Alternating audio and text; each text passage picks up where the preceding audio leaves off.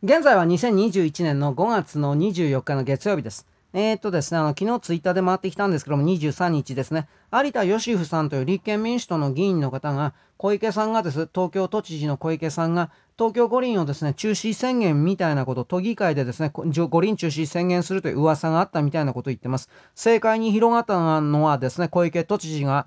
オリンピック中止を宣言するという噂話。しかし、あのー、まあね、知事はね、菅総理と会談したんで、それをやめた、みたいな。開催再確認した。あの、それ以前にね、小池都知事の一人の一存でそんなこと宣言できないと思うんですけどね。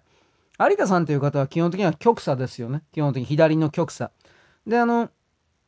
心の中に本当にそういう気持ちが持ってるかどうかわからんけれども、中国、韓国、北朝鮮、特に北朝鮮の味方をする的な人ですよね。私の見え方からすればそうなんですが。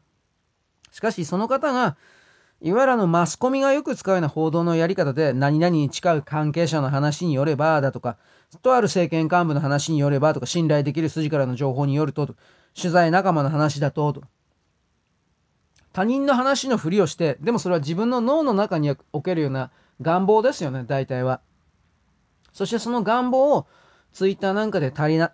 して正当化させて、その上でですね、えー、まあ、自分のですね、あの、何か実現させてほしい人々を騙したいというか、うん、同意させたいというふうなものっていうのはリツイートをですね、まあこれ機械的にやってんのか仲間たちにやらせてんのかわかんないけど、いいねとリツイートが嵐ってさもその言葉に意味があるかのような工作っていうのは、ツイッターの中では日常茶飯事で行われているんですけれども、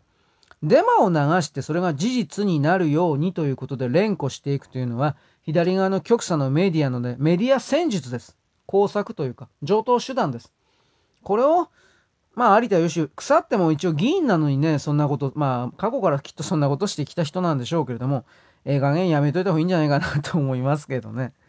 あの、大きく復讐に合うんじゃないですかね。日本国総意と、総意としての潜在意識からの復讐というか、そういう言い方をしますけど、東京五輪というのは現時点において、もうあと2ヶ月ですから、これはここまで来たらやるべきだと私は思いますよ。よっぽどのことがない限り。ただそのことに向けての布石なのかなということで、高橋洋一内閣参与が今日の時点で辞任を表明したという、なんかさざ波問題っていうのは私何のことかようわからんのだけど、武漢肺炎の発生におけるなんかいろいろメディアの中で叩いた叩かれたということがあったらしいということなのですが、彼は減税派であり、東京五輪を、えー、開催するべきだ派なんですよ。その彼が辞めたということで、なんか象徴的な動きとして背景で、えー、東京五輪を中心に追い込むような勢力がもちろん政権の中にいて、自民党の中にもいるでしょう。二階さんなんていうのはもう明確に中国の犬ころ的なことやってますから、あの人もそあんなこといつまでやるのかなと思うけど、東京五輪を中止させなければならないみたいな立場に立ってるんでしょまあ本人は知らんずですけどね、聞いてないから。だけど私の目からするとそのように見える彼が、彼みたいな人が自民党の中にもきっといっぱいいるんでしょう。だから、そこから考えた時にですね、うん、延期言ってる人はね、延期したついでに中国にそれをやらそうと、やらせる。夏冬同時開催ですね、来年。来年。あの、日本において、東京五輪の会場だとかそういうことのスケジュールをもうおそらくこれ開けることできないので、延期になったら自動的に中止なんですけど、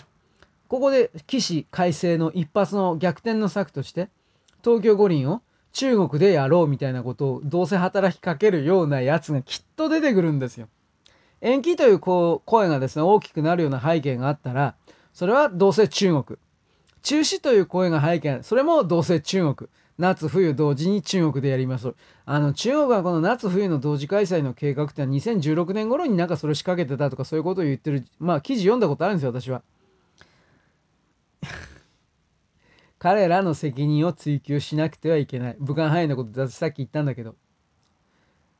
こういうですね、あの、悪いことというか人類全体の足を引っ張るというふうなことをやっている座標に対して、なあなあで済ませるような私、あなたであったら、それらの数が増えるというのであったら、私は人類全体の進化というものはないと思ってます。これは絶滅の方向に走っちゃう。なあなあでしちゃいけないんですよ、もうこのじゃ、ここまで来ると。それが一つの見方なんですが、まあ、あなたあなたでいろいろ自分で決断してください。よろしく、ごきげんよう。